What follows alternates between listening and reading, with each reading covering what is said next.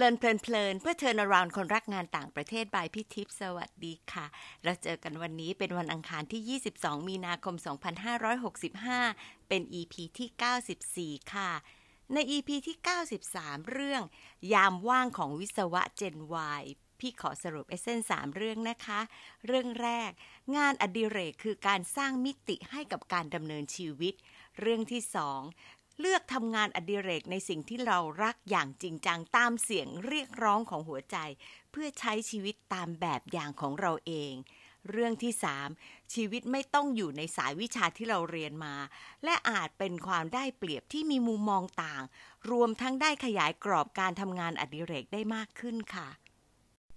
อี พี นี้เป็นคิวของน้องรุ่นเล็กลงมาอีกหน่อยนะคะเป็น Gen Z หรือว่า Zoomers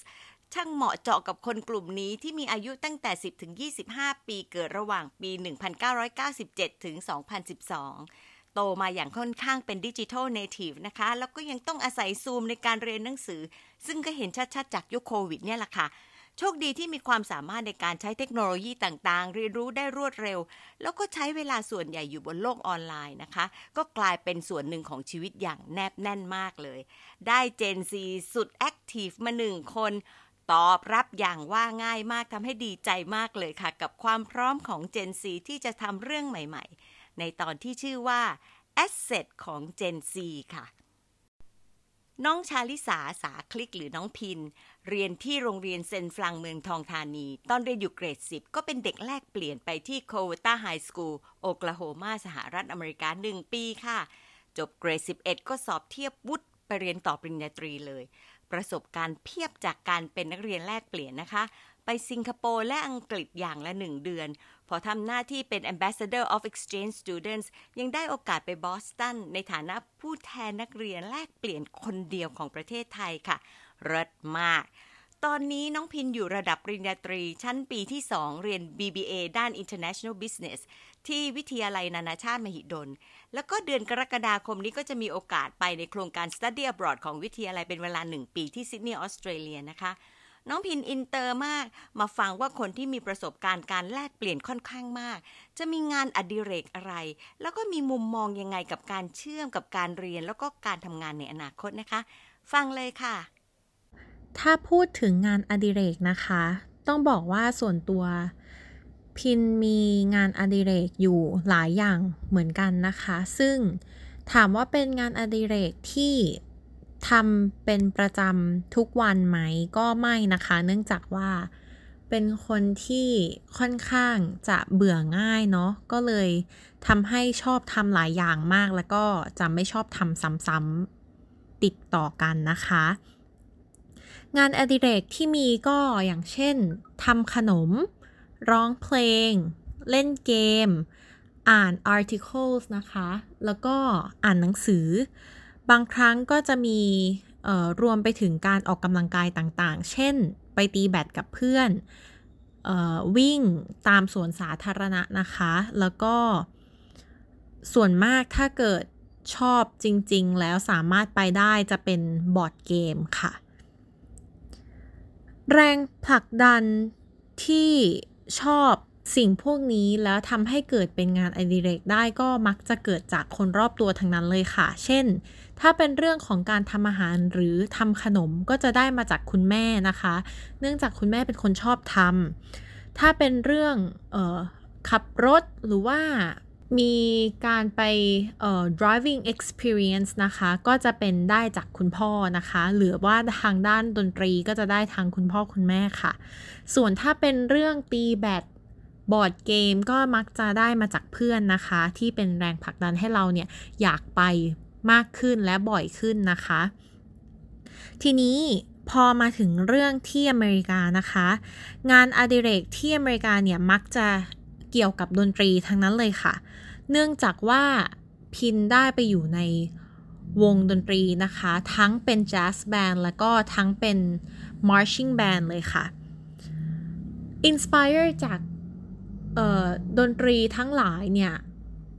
ก่อนหน้านี้เป็นคนชอบเล่นดนตรีอยู่แล้วนะคะแต่ด้วยความที่โฮสต์แฟมิลี่เนี่ยทั้งบ้านเล่นดนตรีค่ะทำให้พินเนี่ยฮึดที่จะอยากเล่นกับเขาไปด้วยนะคะ พิน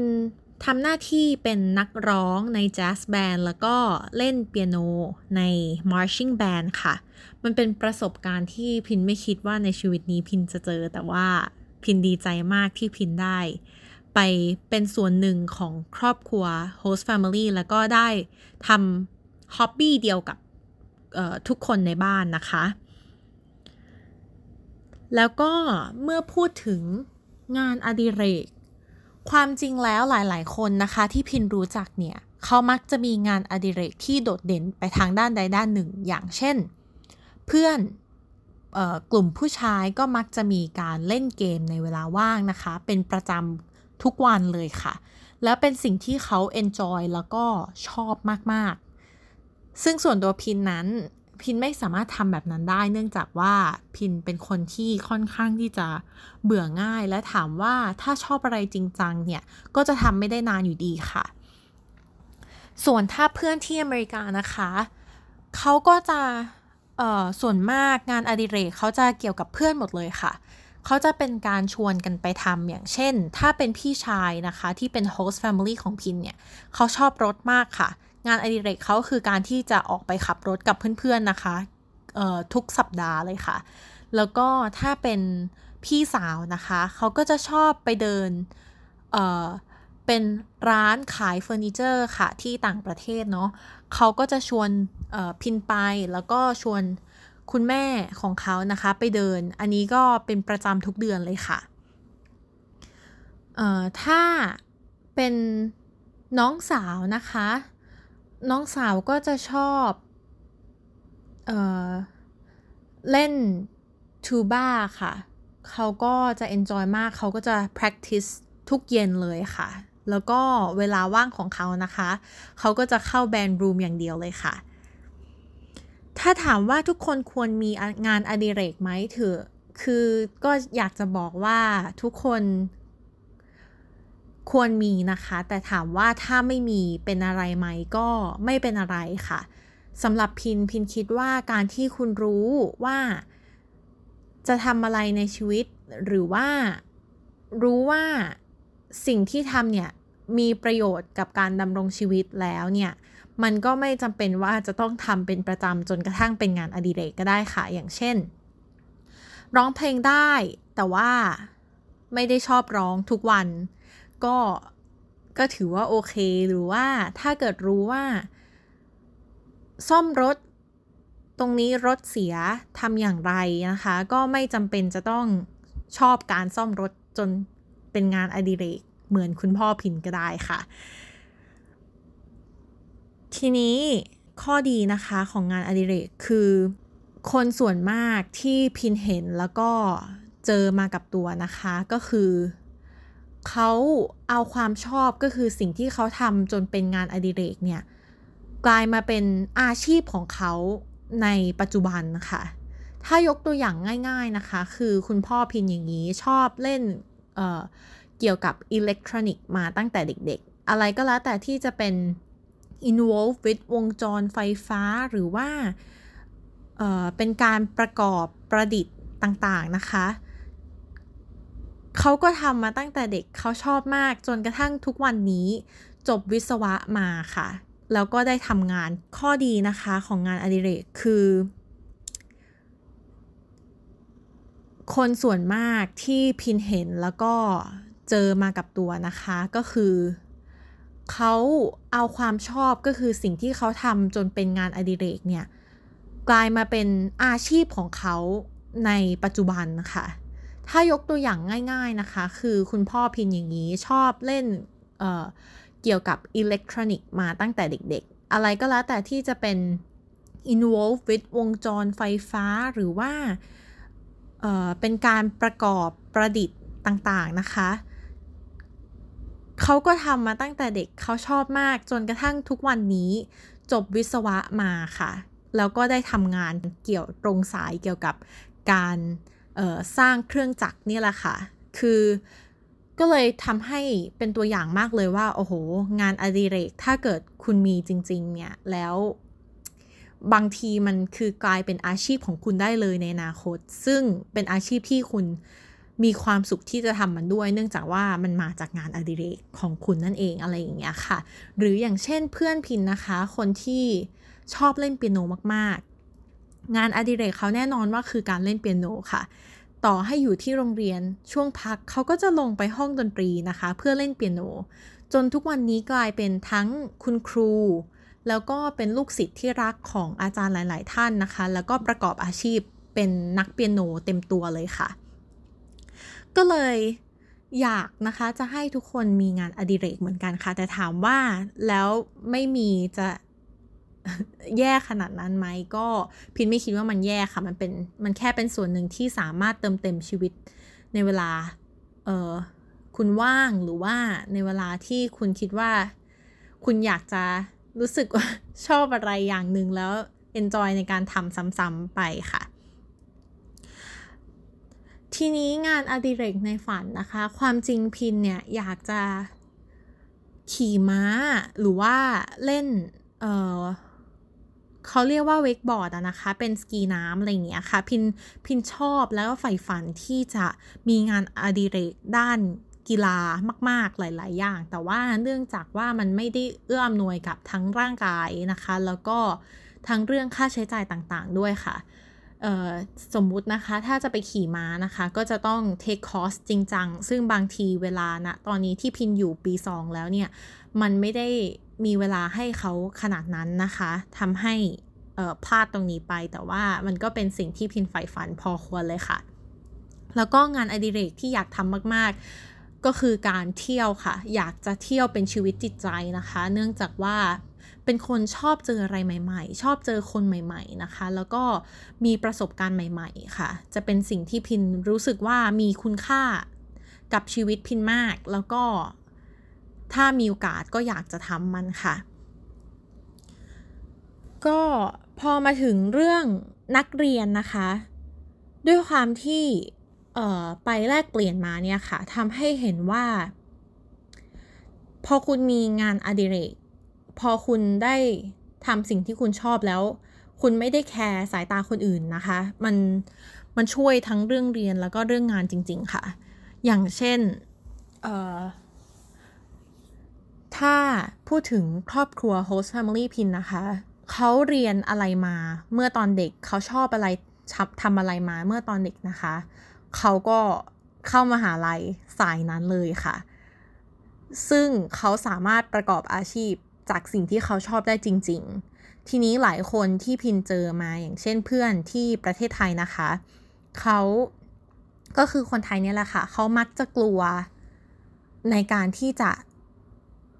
ตรงด้านไปที่งานอดิเรกอย่างเช่นถ้าเขาชอบเล่นเกมเนี่ยเขาไม่ได้เขาไม่สามารถที่จะโยงการเล่นเกมไปกับอาชีพในอนาคตเขาได้เขาก็จะบอกว่าเขาชอบเล่นแต่ว่าโตขึ้นไปเขาไม่เขาไม่ได้คิดว่าจะเป็น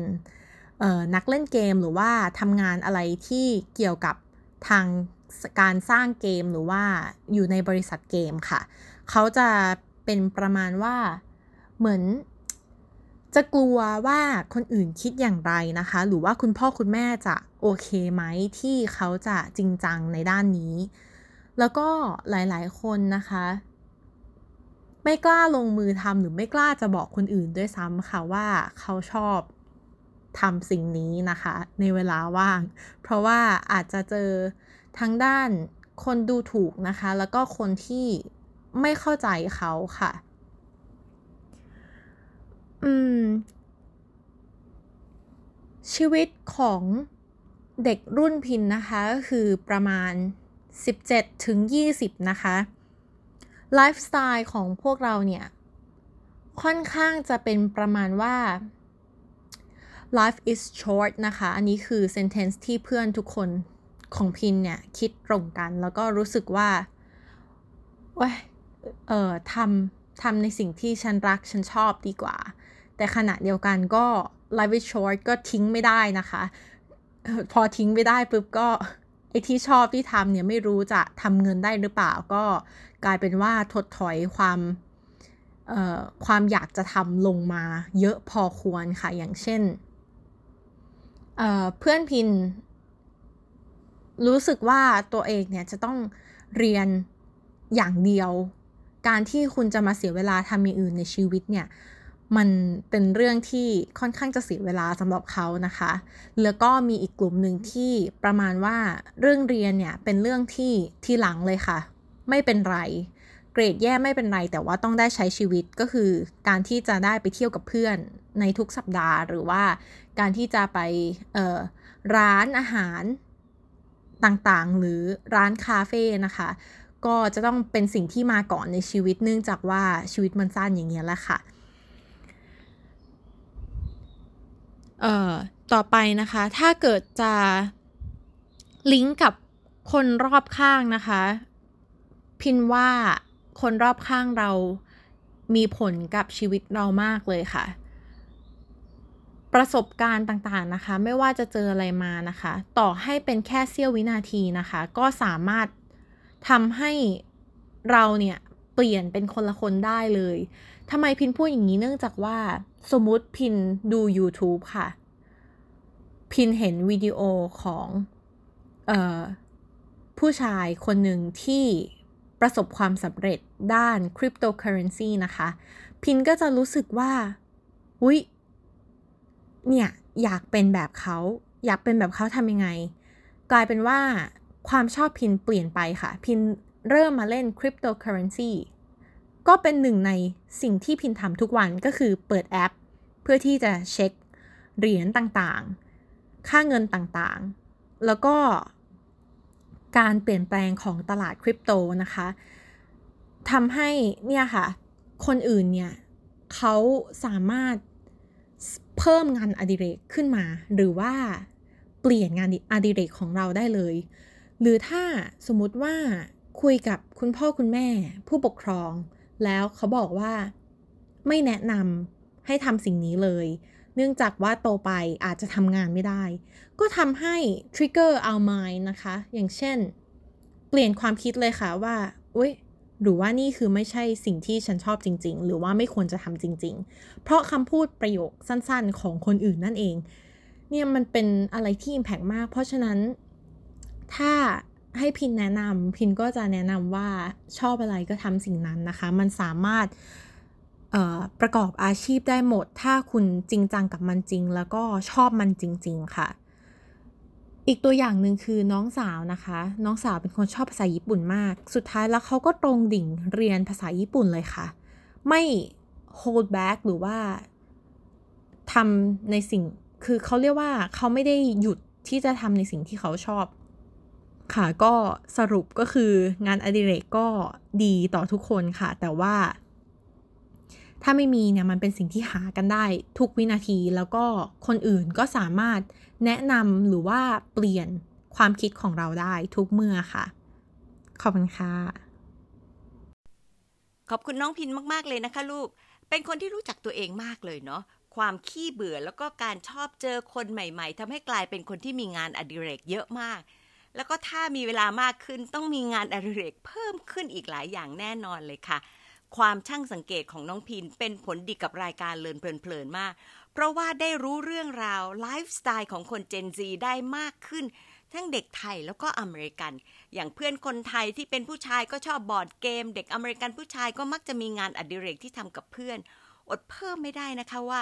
การที่มีกิจกรรม Exchange นี่มีความหมายมากๆต่อชีวิตของคนเลยทีเดียวล่ะค่ะถ้าน้องๆได้ฟัง อี พี Series นี้จะเห็นว่ามีความเหมือนและความต่างของการมีงานอดิเรกแน่นอนว่ามันมาจากความชอบส่วนตัวของแต่ละคนด้วยแต่การเริ่มมักมาจากคุณพ่อคุณแม่หรือโรงเรียนนะคะอย่างของท่านอาจารย์คุณหญิงสุมนทาก็เป็นสิ่งแวดล้อมจากโรงเรียนแคทอลิกที่ทำให้ท่านชอบด้านศิลปะแล้วก็ด้านดนตรี Gen X และก็ M อย่างพี่เก้าก็ได้มาจากคุณพ่อที่เป็นคนเริ่มต้นให้ตั้งแต่ตู้ปลาการอ่านแล้วก็การสะสมสแตมป์นะคะแล้วก็แนะอยู่ห่างๆGen Y อย่าง Sprite ก็จะมีอิทธิพลความชอบของครอบครัวด้านการชิมเลยพัฒนาเป็นการชอบทำอาหารน้องพินจะเป็นอีกคนหนึ่งค่ะที่ได้ซึมซับความชอบด้านดนตรีแล้วก็การร้องเพลงจากครอบครัวจากบรรยากาศของบ้านที่มีความเป็นดนตรีจริงจังมากค่ะแล้วก็ไม่ได้หยุดแค่กิจกรรมที่ทำร่วมกับที่บ้านแต่ขยายประเภทของงานอดิเรกตามเพื่อนโดยเฉพาะด้านกีฬาแล้วก็ตอนนี้รุ่นนี้ก็ชอบบอร์ดเกมอย่างจริงจังนะคะที่น้องพินแชร์ทำให้เห็นพัฒนาการแล้วก็ความเชื่อมโยงของชีวิตวัยเด็ก การได้ไปอเมริกาที่ไปอยู่กับครอบครัวที่ฝักใฝ่ด้านดนตรีทำให้น้องพินได้เข้าไปอยู่ในแจ๊สแล้วก็มาร์ชชิ่งแบนด์เป็นโอกาสที่หายากแล้วก็เป็นประสบการณ์ที่คูลมากค่ะถือว่าเป็น best match ของทั้งโฮสต์แล้วก็น้องพินเลยนะคะเรียกได้ว่าเป็นความโชคดีที่เข้ากันได้อย่างลงตัวมากๆพี่คิดว่ามีประเด็นที่น่าจะสรุปด้วยเกี่ยวกับการเลือกทำงานอดิเรกอยากจะดึงมาเป็นสามเรื่องเล็กๆแต่มีความสำคัญอย่างนี้นะคะเรื่องแรกการเลือกงานอดิเรกต้องเป็นงานที่ทำให้ตัวเองรู้สึกว่ามีคุณค่ากับชีวิตอย่างเรื่องการไปเที่ยวนี่ก็อยู่ที่มุมมองและวิธีคิดของเรานะคะที่ให้คำจำกัดความของคำว่ามีคุณค่าค่ะเรื่องที่สองถ้าเรายังอยากจะมีงานอดิเรกอื่นๆแม้ว่าจะชอบมากแต่ต้องมองเรื่องของเวลาแล้วก็ความพร้อมรวมทั้งเรื่องของความพร้อมของร่างกายด้วยนะคะอย่างที่น้องพินชอบด้านกีฬาการขี่ม้าแล้วก็เวทบอร์ดแต่ต้องคิดให้รอบนิดหนึ่งด้วยเหมือนกันค่ะเรื่องที่สามพี่คิดว่าเรื่องนี้สำหรับพี่นะสำคัญมากๆกับการทำความเข้าใจกับคนร่วมรุ่นแล้วก็ต่างรุ่นได้ดีค่ะน้องพินบอกว่าถ้าเราจะลดการโอนเอ็นไปตามคำพูดของสังคมสักนิดนึงก็น่าจะดีเลือกทำในสิ่งที่ดีแล้วก็ถูกใจเราแม้ว่าอาจจะไม่ได้เป็นไปตามนอร์มของสังคมนะคะบางครั้งคนในสังคมก็กดดันเราอย่างไม่รู้ตัวจนเคยชินล่ะค่ะพี่นึกถึงหลานคนเล็กของพี่ที่เขาบอกว่าผมชอบเกมแล้วก็อยากเรียนเกี่ยวกับเกมครอบครัวเรามีหน้าที่อะไรค่ะช่วยให้เขาสังเกตตัวเองว่าชอบจริงหรือเปล่าในด้านไหนของเกมแล้วก็ส่งเสริมให้โยงต่อคล้ายๆกับคนในโฮสต์แฟมิลี่ของน้องพินที่ส่งเสริมจนเป็นอาชีพได้ที่จริงยังตรงกับที่น้องพินพูดอีกนะคะว่าของน้องพินก็คือบางครั้งเนี่ยสิ่งที่เราเรียนรู้แล้วก็สนใจอาจจะสะดุดแล้วก็หยุดไปได้เลยจากคำพูดของคนรอบข้างพี่เห็นด้วยเลยค่ะแล้วก็ต้องบอกว่าถ้าเป็นเรื่องที่ดีเส้นแล้วชอบลองทำเลยค่ะครอบครัวและคนรอบข้างอย่าสกัดดาวรุ่งนะคะยังมีประเด็นที่พี่ชอบแล้วก็อยากจะแถมค่ะน้องพินพูดว่างานอดิเรกไม่ได้หมายความว่ามีความจำเป็นต้องทำมันทุกวันมันเกิดความแตกต่างระหว่างการทำบางอย่างเป็นและทำเป็นประจำกับงานอดิเรกที่เป็นความชอบแสดงความยืดหยุ่นที่ไม่ติดกรอบดีค่ะแล้วก็อาจจะมีบางอย่างที่เราทำต่อแล้วก็ชอบมากจนพัฒนาเป็นอาชีพได้มันก็เลยกลายเป็นอาชีพที่คุณมีความสุขเพราะมาจากงานอดิเรกสนุกผ่อนคลายแล้วก็มีความคุ้นเคยแฝงอยู่ด้วยเลยล่ะนะคะทิ้งไม่ได้กับการแชร์เรื่องวิธีคิดของคน Gen Z ค่ะว่า life is short มี implication ที่มีสอง extremes นะคะด้านหนึ่งคนที่คิดว่าต้องทำในสิ่งที่ชอบให้เต็มที่เลยเหมือนไม่ได้ใคร่ครวญอะไรนักอีกด้านหนึ่งก็นึกแต่หน้าที่ในขณะนั้นที่ต้องมุ่งการเรียนอย่างเดียวพี่เองนึกว่าสำหรับเด็ก Gen Z นั้นการจะร่วมงานด้วยต้องลองดูว่ามีวิธีคิดแบบไหน extreme ไปหรือเปล่าแล้วก็ลองแนะเรื่องของการฝึกความสมดุลให้มากขึ้นแต่ที่สำคัญที่สุดค่ะต้องเป็นความสมดุลที่ Gen Z คิดเองว่าจะเทไปข้างไหนที่จะมากกว่าแต่ไม่ใช่ไปด้านใดด้านหนึ่งเต็มที่นะคะเรามีหน้าที่แค่แนะให้น้องๆเขาชี้ขาดชีวิตที่เขาอยากเป็นค่ะมา reflect กันนะคะน้องๆคิดว่าการทำให้งานอดิเรกเป็นอาชีพเป็นไปได้ไหมคะแล้วก็เคยเจอใครที่ทำแบบนี้บ้างไหมแล้วเป็นยังไงนักวิเทศน์แล้วก็ผู้ที่ต้องการทำงานกับ Gen Z อยากจะจัดกิจกรรมในลักษณะที่คล้ายงานอดิเรกไหมคะเพราะอะไรแล้วจะทำยังไงต่อขอบคุณที่ตามฟังแล้วพบกันวันอังคารหน้านะคะสวัสดีค่ะ